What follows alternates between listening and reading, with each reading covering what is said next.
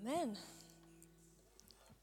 Ehm, Gud är ande och de som tillber honom ska tillbe ande och sanning.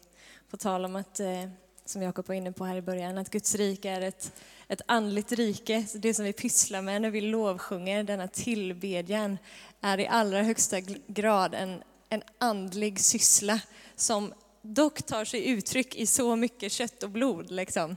Detta är ju min kropp som, som engagerar sig, men ändå så är det andligt. Min ande som kopplar med hans ande. Hans ande som har vidrört min ande och väckt någonting i mig som gör att jag tillber honom. Så vi, vi gör ju det vi gör för att vi tror att det händer någonting annat än bara det som är det fysiska, det som jag kan ta på, det som jag kan se med mina fysiska ögon här och nu. Det finns en, en tro på att det händer någonting bortom. Vi sjöng i en av sångerna Even when I don't see it you're working Even when I don't feel it you're working Vi tror att även det som jag inte ser med mina fysiska ögon så händer det någonting i den andliga världen. Annars skulle vi inte göra det som vi gör, eller hur? Då skulle vi kunna gå på Allsång på Skansen och ha en, en trevlig stund tillsammans. Men det finns någonting djupare, det finns en dimension som är bortom. Mina tankar den här veckan har snurrat lite i temat änglar eh, med anledning av att eh, jag ska predika om det på tisdag för att det är det temat som är på kyrkoåret. Vi följer kyrkoårets texter på tisdagar. Eh, och det har fallit på min lott att, att predika om det. Så då har jag liksom börjat snurra lite i det i mitt, eh, i mitt huvud och i vad jag har läst om och sådär. Eh, jag vet inte om du har satt dig in i någon gång att studera eh, Bibelns texter som handlar om änglar om du har gjort det så har du nog slagits av att de förekommer väldigt ofta. Mycket oftare än vad man kanske vid första anblick tänker att de gör när man bara läser utan att man letar efter dem i texten. Liksom. Men, men det förekommer faktiskt väldigt, väldigt ofta. Ehm, och för mig när jag läser de här grejerna så blir det så tydligt att den, den andliga världen är så påtaglig. Liksom. Ja, I'm preaching to the choir här. Vi är ju Guds församling och du sitter ju här för att du tror att den andliga verkligheten är verklig, så det behöver jag ju inte säga till dig. Men ibland är det som att vi liksom bara behöver vakna upp lite grann så och bara just det, tjena, det här är ju verkligen, verkligen på riktigt. Eh, och när jag läser dessa berättelser om, om änglar, hur Gud på något sätt är så engagerad i sin skapelse. Liksom. Han, har inte, han skapade inte världen och sen bara oj, nu gick det åt pipsvängen, nu drar jag. Utan han är fortfarande så engagerad i sin skapelse och eh, på olika sätt, liksom, han som är evig, bryter in i tid och rum och finns närvarande i tid och rum för att hjälpa sin församling, för att forma sin församling, för att utrusta sin församling och för att låta sin församling eh, utbreda hans rike och låta hans församling bli allt det som vi är tänkta till att göra. Och ibland så låter han det här ske genom änglar. Ibland låter han änglar som är liksom eviga eh, varelser kliva in i tid och rum. De finns ju alltid närvarande. Vi ser dem inte alltid, men ibland är det som att Gud låter sitt folk se dem och förnimma lite och han öppnar ögonen liksom hos sitt folk och, och låter oss blicka in i det som egentligen är osynligt men som ändå är så verkligt. Eh, och det andliga och det fysiska är liksom så integrerat. De går inte att, att separera, de går inte att skilja åt. I den bemärkelsen så kan vi liksom inte ha en sekulär världsbild som säger att vissa saker är bara liksom jordiskt och, och materiellt och fysiskt och sen finns det andra saker som är liksom andligt, utan det här sitter ihop och det påverkar varandra. Mitt liv är liksom ett liv, det är en helhet. Det finns inte vissa saker som jag gör som är inte andliga och vissa saker som är andliga, utan ni fattar, det är en helhet, det finns liksom en holistisk bild. Vi använder oss av uttryck som eh, naturligt och övernaturligt. Men jag tror inte att ordet övernaturligt finns i Guds vokabulär. I hans värld så är allting naturligt. Det som vi kallar för övernaturligt, det är naturligt för honom. Han har inte en separerad världsbild, men vi använder de här orden för att på något sätt bara make sense av, av det som händer och att försöka få grepp i våra liksom, mänskliga sinnen om någonting som är lite för stort för oss att egentligen fatta. Eh, vi ser inte alltid den andliga världen, men den påverkar allt det som vi gör. Jag vet inte om ni någon gång har hört uttrycket att, eh, jag har bara hört det på engelska så jag säger det på engelska, What's true in the spirit is true in the natural. Alltså det som är, det som är sant i anden är sant i, i det naturliga. Så den andliga världen påverkar det som vi kallar för den, den naturliga liksom, fysiska världen, det som du och jag ser. Eh, hur kan jag säga så? Där kaos och oordning råder på jorden så är det för att kaos och oordning råder i andevärlden. Men där Guds ordning får råda i andevärlden, liksom där han som är fridsfursten, där han som är shalom, liksom, där han får råda och regera, där blir det också ordning på jorden. Där han får råda och regera, där är det ordning och frid, försoning, upprättelse i relationer. Där Jesus inte råder och regerar, där är det inte försoning och frid och upprättelse och harmoni i relationer. Så det andliga påverkar det fysiska hela tiden. Ehm, vi ser, vi ser ju att det är mycket liksom, det finns mycket ondska och elände i den här världen. Ehm, ondskans makt som på något sätt härjar och det är ju en konsekvens av, av syndafallet som vi vet. Liksom, när ondskan fick på något sätt sitt inträde. Ehm, men i allt detta så har inte Gud övergett sin skapelse, utan Guds rike har också brutit in. Guds rike som är liksom ordningens rike, Guds rike som är fridens rike, som är ljusets rike, har också gjort sitt inträde. Och där ljuset själv får träda in, där trycks mörkret undan.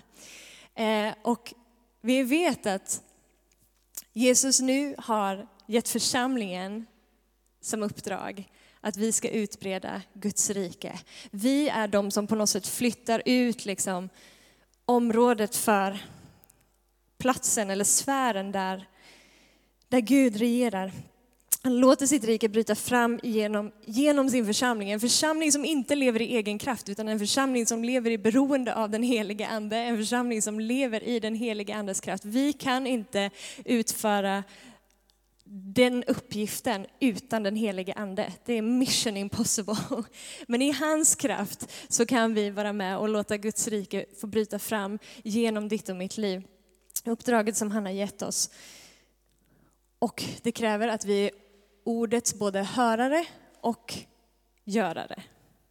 Inte bara hörare, konsumenter, utan också faktiskt görare. När han säger gå, då går vi. Om man läser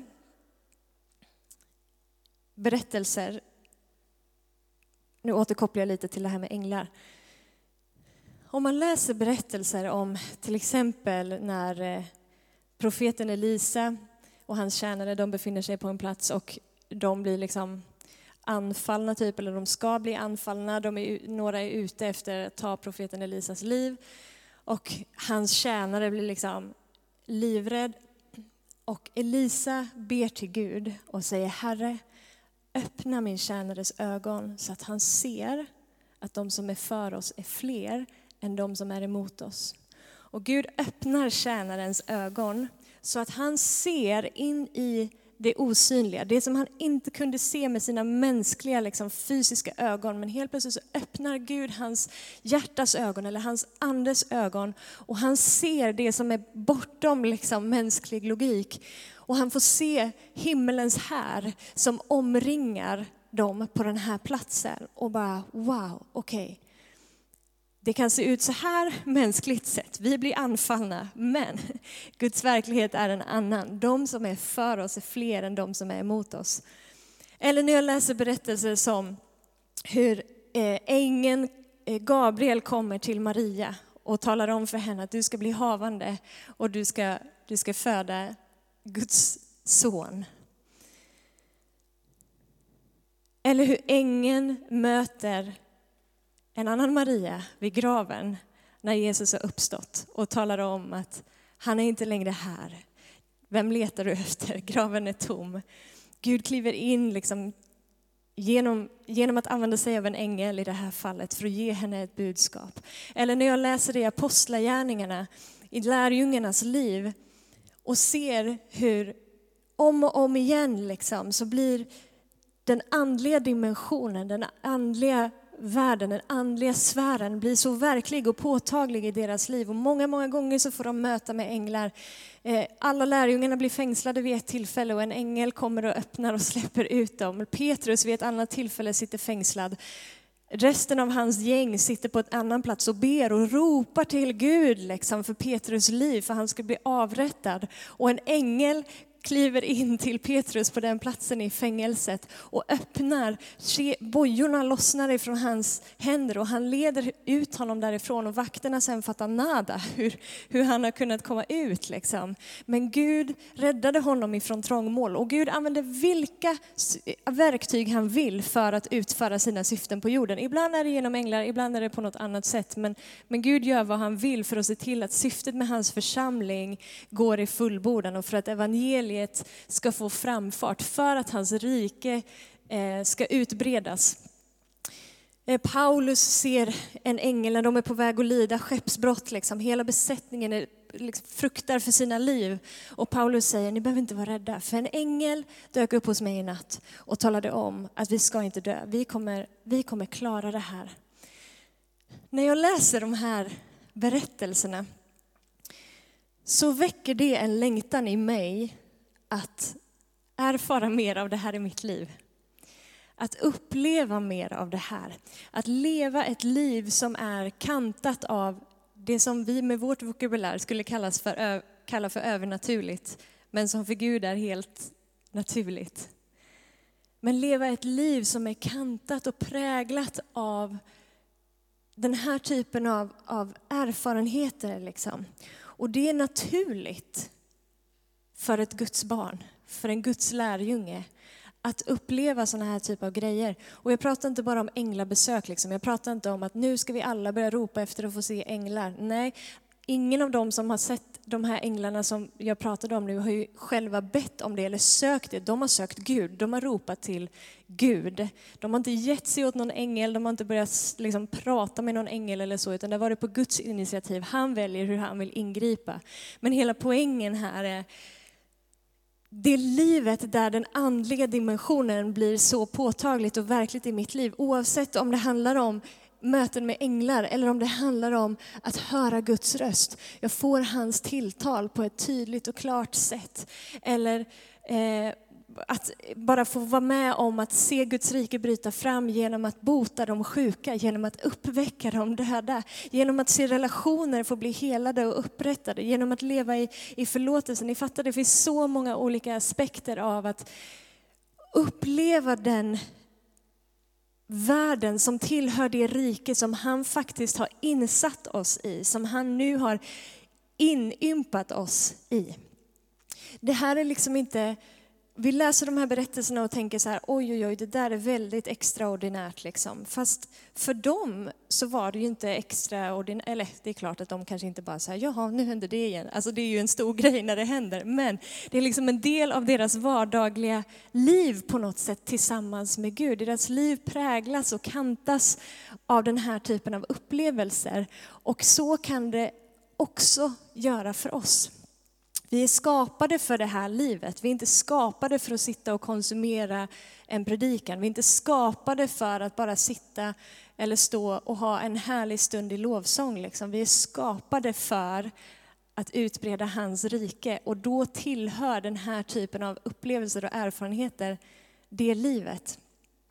Så det är naturligt för ett Guds barn. Varför? Jo, för vi ser det i Bibeln och Bibeln sätter standarden. Punkt.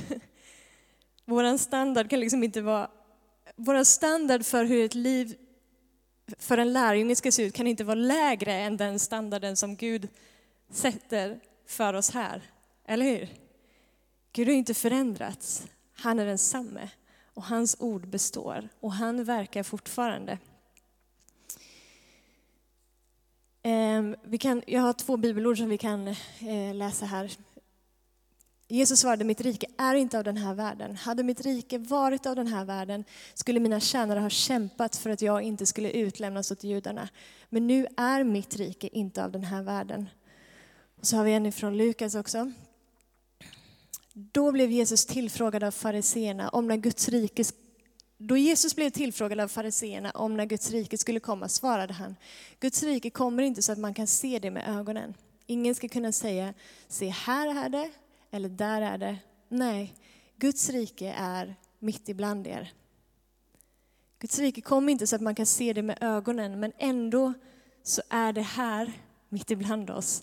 Ändå så är det som att Gud ibland väljer att öppna våra ögon så att vi ser mer. Eller vi ser det bryta fram genom våra liv. Och vi, vi har liksom access till det här, för vi insatta i detta rike. Vi tillhör detta rike.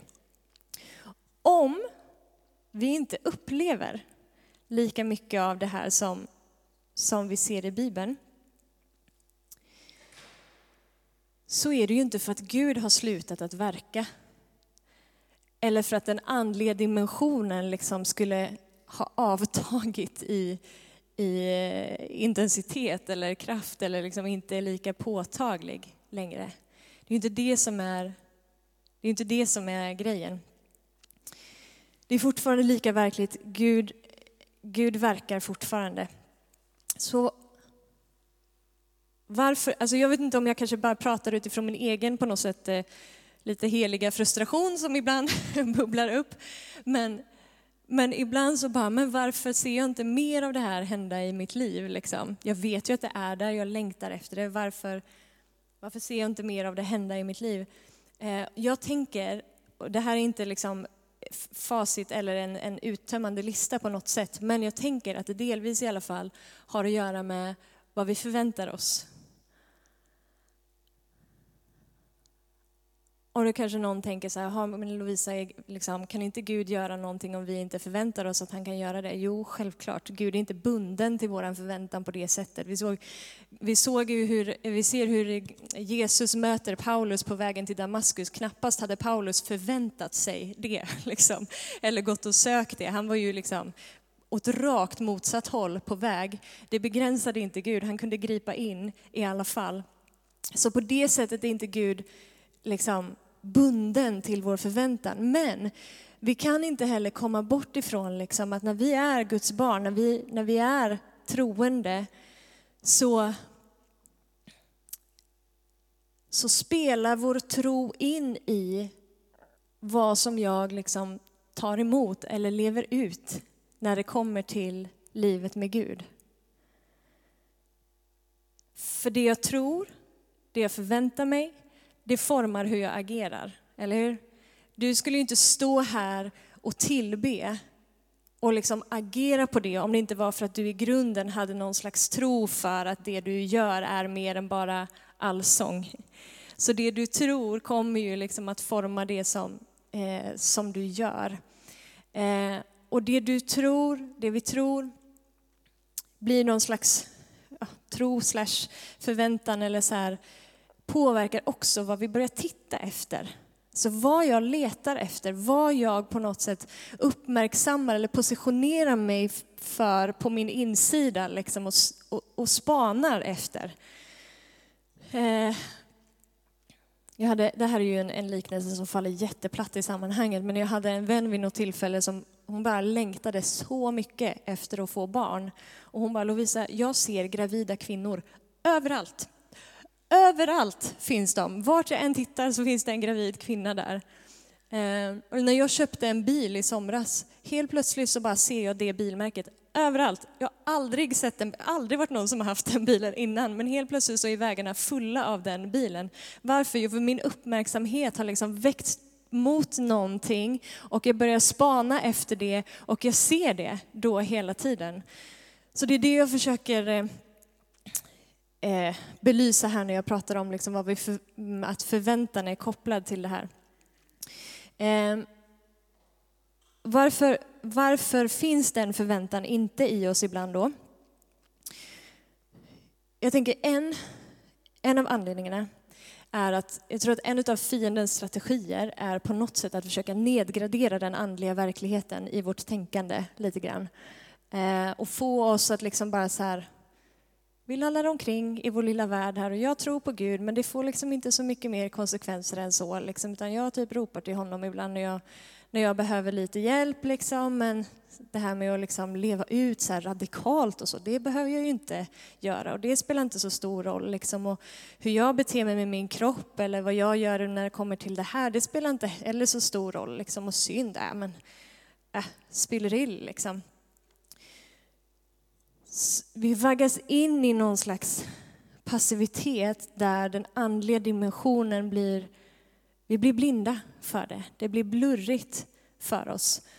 Och det är en av fiendens strategier. Varför? För att om, vi, om han kan få oss att hamna där, om han kan få oss att i vårt tänkande reducera våra liv som lärjungar till att vara kristen skulle vara bara fin etik och moral, liksom, eller fin gemenskap eller fin tradition, att jag går till kyrkan på söndag, då utgör vi noll hot för honom.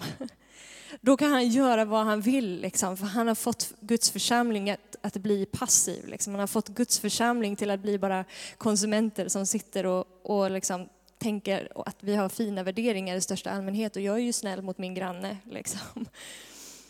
Så jag tror att det är en av liksom, facken som vi kanske hamnar i ibland om vi inte är på våran vakt när det kommer till det här. Jag tänker att eh, en annan anledning till varför vi kanske inte alltid förväntar oss att de här grejerna ska ske i våra egna liv har att göra med att vi ännu inte riktigt har full uppenbarelse i vad det innebär att vara Guds barn. Kan det vara så att vi ibland fortfarande har lite slavmentalitet när det kommer till hur vi förhåller oss till Gud? Liksom? Vi har inte riktigt fattat att vi är inympade i en familj. Och när Gud, eh, jag tänker på den bibelberättelsen som vi brukar kalla för den förlorade eller den återfunne sonen. Ni kommer ihåg han som ville ha sin del av arvet, så sprang han runt och levde loppan och sen så skete sig och sen bara omvände han sig och sprang tillbaka till sin far pappan skapar en brakfest för honom. Men det fanns ju en hemmavarande son som också var där. Och han blir superprovocerad av pappans sätt att agera gentemot den här sonen som nu har kommit tillbaka. Och bara, jag har slavat under dig i alla dessa år. Och du har inte ens gett mig en killing, men när han där kommer hem, då minsann ska det firas, då minsann ska du möta med honom. Liksom. Då minsann blir det dunder och brak och händer massa fina grejer. Och så bara osar det massor med liksom avundsjuka och lite bitterhet och sådär hos den där hemmavarande sonen. Och pappans gensvar till den hemmavarande sonen är, mitt barn, du är alltid hos mig och allt mitt är ditt. Alltså med andra ord, du hade inte behövt ha den här slavmentaliteten, liksom, där du tänker att du bara tjänar mig och gör massa saker för mig för att jag sen ska belöna dig liksom, som någon slags svar på din prestation här. Utan allt mitt är ditt. Alltså, du är fri att röra dig i mitt hus. Allt det som jag är, allt det som jag har, jag delar det med dig. Och är det inte så som Gud säger till oss också? Allt det som jag är, allt det som jag har, jag delar det med dig. Jesus säger, var inte rädd du lilla jord, min far har beslutat att ge er riket. Alltså han har gett oss liksom access till det. Han har insatt oss i sitt rike. Han säger i, eh, Jakob var inne på det här för ett par veckor sedan, i Efesierbrevet kapitel 1 att han har välsignat oss med all den himmelska världens andliga välsignelser. I samma veva i de där verserna så står det att han har bestämt att han skulle ta upp oss som hans barn. Vi är upptagna som hans barn och för att vi är upptagna liksom i hans famn som hans barn så är vi välsignade med all den himmelska världens andliga välsignelse i Kristus Jesus. Det vill säga det som tillhör honom, det som tillhör Gud, det som tillhör hans rike, det tillhör också dig. Det finns där. Det finns ett stort bord dukat och det finns ett liv i detta rike som är den naturliga pulsen i en lärjunges liv. Men istället så går vi ibland runt och har lite slavmentalitet och tänker att om jag beter mig lite mer duktigt, om jag beter mig lite mer kristet, om jag tjänar Gud lite hårdare, då kanske jag kan få vara med om någon sån där, inom citationstecken, övernaturlig upplevelse. Då kanske Gud vill möta mig, då kanske Gud vill tala till mig, då kanske jag kan be för någon som är sjuk som, som blir frisk, då kanske Gud skickar någon ängel som, som jag får se. Och om det, om det inte händer så är det som ett resultat av att jag typ har betett mig lite dåligt eller jag har inte försökt tillräckligt mycket eller jag har inte bett tillräckligt mycket eller jag har inte gjort det här tillräckligt mycket. Så hänger det på vår prestation liksom. Och så eh, byggs frustrationen istället upp. Och sen om det kommer någon annan, jag vet inte om det här har hänt det, men jag har varit kristen i ett antal år. Och helt plötsligt så kommer det in någon som är, som är nyfrälst. Som bara bubblar av massor med upplevelser som de har tillsammans med Gud. Och bara, så talade Gud det här och så sa han det här och så mötte han mig på det här sättet och sen så såg jag en vision och en syn och det här och så fick jag den här drömmen och sen bad jag för den här sjuka och då blev den frisk och man bara Jag då? Alltså jag får ju bara vara ärlig mot mig själv och erkänna att det händer. Och det är ju liksom, det är ju den hemmavarande sonens respons som är likadan liksom. Han har ju precis liksom kommit tillbaka, han har betett sig som jag vet inte vad och så kommer han tillbaka och så bara liksom dunder och brak. Men jag då? Så den här slavmentaliteten som vi har blir ju ruskigt provocerad när det kommer någon som på riktigt har förstått att de är barn. Liksom. Att de på riktigt har förstått att de med frihet kan röra sig runt i Guds rike och att de på riktigt tror att Gud vill ge dem det som han säger att han vill ge dem. Mentaliteten hos ett barn är ju bara så här, okej okay, om pappa säger det, då är det så. Om mamma säger det, då är det så. Jag bara vet det. Det är ju liksom efter en viss ålder någonstans där man börjar ifrågasätta för att vi lär oss i det här samhället att vi inte ska svälja allt med hull och hår. Men den naturliga instinkten hos ett barn som är yngre är ju att det pappa säger är sant, det mamma säger är sant. Och så säger Jesus, ni måste ta emot Guds rike som ett barn. Om du inte tar emot Guds rike som ett barn, då kommer du inte dit in. Och då pratar han inte i första hand liksom om så här, så här får du din biljett till himlen, utan han pratar om livet i Guds rike här och nu. Att se det som tillhör honom, att, att leva här och nu i det som tillhör honom. Hur kommer det oss till del? Genom ett barns mentalitet, inte genom en slavs mentalitet. Genom ett barns mentalitet som säger, okej, okay, om du säger att det är så här, då är det så här. Om du säger att jag kan uppväcka döda, då kan jag uppväcka döda. Inga problem. Om du säger att jag kan bota sjuka, då kan jag bota sjuka. Om du säger att dina änglar bär mig på händerna för att jag inte ska falla och stöta min fot mot någon sten, då är det så. Då behöver inte jag vara rädd. Väldigt liksom lätt som en plätt mentalitet på något sätt. Kanske Gud vill uppenbara lite mer för oss vad det här barnaskapet med honom faktiskt innebär på riktigt. Den tredje och sista grejen här som jag tänkte nämna, vi, det jag pratar om här, liksom, varför, varför, förväntar vi oss inte de här grejerna? Eh, jag tror ibland när vi börjar prata om det här typen av liv som vi i vårt vokabulär kallar för övernaturligt liv, som för Gud är ett naturligt liv.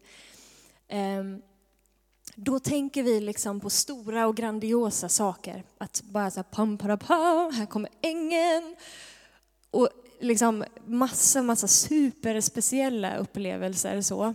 Eh, supermaffiga gudsmöten och liksom, vi går ju till extremiteterna av de grejerna som vi läser i, i Guds ord kanske, eller av vittnesbörd som vi hör.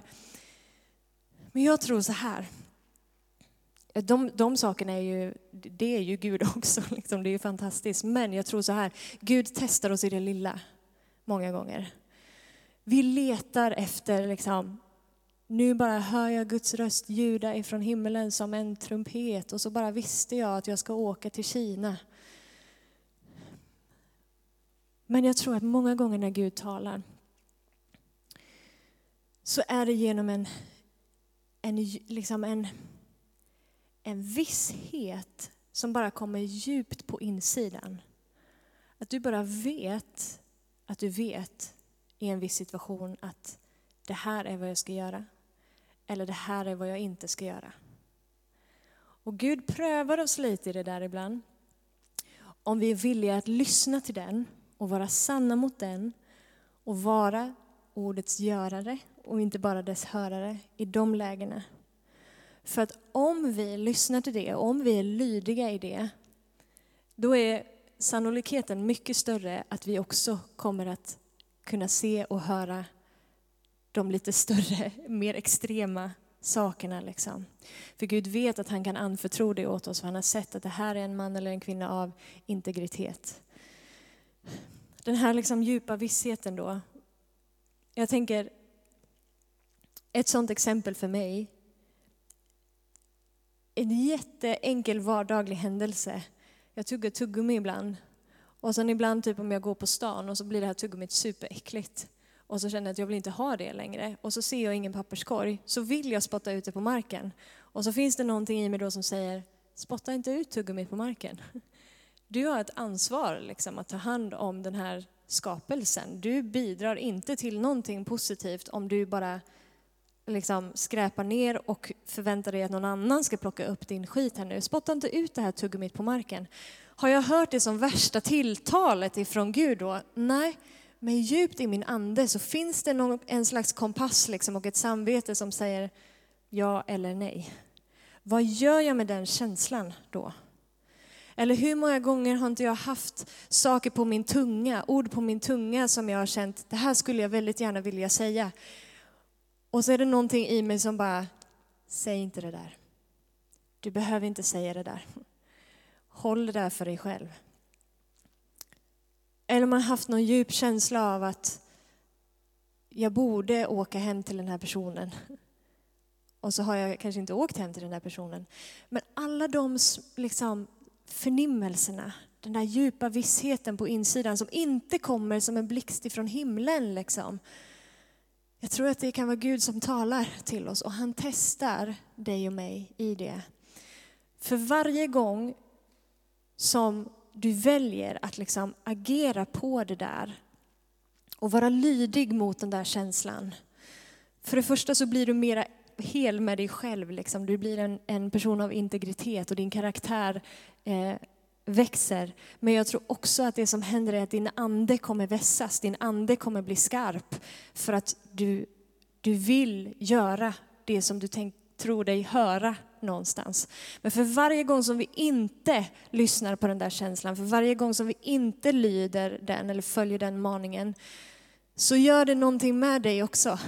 För det första så kommer du förmodligen inte känna frid i ditt hjärta. Men för varje gång som du går i motsatt riktning så kommer du döva din egen ande mer och mer. Och du kommer bli mer och mer frustrerad över att du tycker att du inte hör Gud. För du lyssnar efter de här stora grandiosa sakerna. Och Gud bara, ja, men jag har ju talat till dig over and over and over and over and over i de här grejerna. Har du varit sann mot den känslan? Börja vara sann mot den känslan så kommer du att tränas i att höra och se även de, de större grejerna. Gud kan anförtro tro åt dig att blicka in ännu mer i den andliga verkligheten. Vi växer upp. Han låter oss mogna som hans barn. Det är hans nåd ibland, tror jag, att vi inte på en gång får vara med om dunder och brak. Liksom. Ibland får vi det. Men om det inte händer så så är det nog Guds nåd över våra liv, för det finns en resa som vi behöver gå in i det här. Men likväl, detta liv är det naturliga livet för en lärjunge i hans rike. Därför så går vi tillbaka over and over till detta.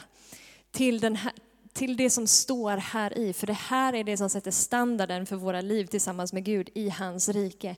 Därför går vi tillbaka till bönen hela tiden och låter Gud väcka oss igen i våran ande så att vi, vi förnimmer och ser att det finns ännu mer. och den längtan får, får väckas till liv igen. Vi, vi kommer tillbaka till platsen av lovsång och tillbedjan där Gud igen får öppna vårt hjärtas ögon. Amen.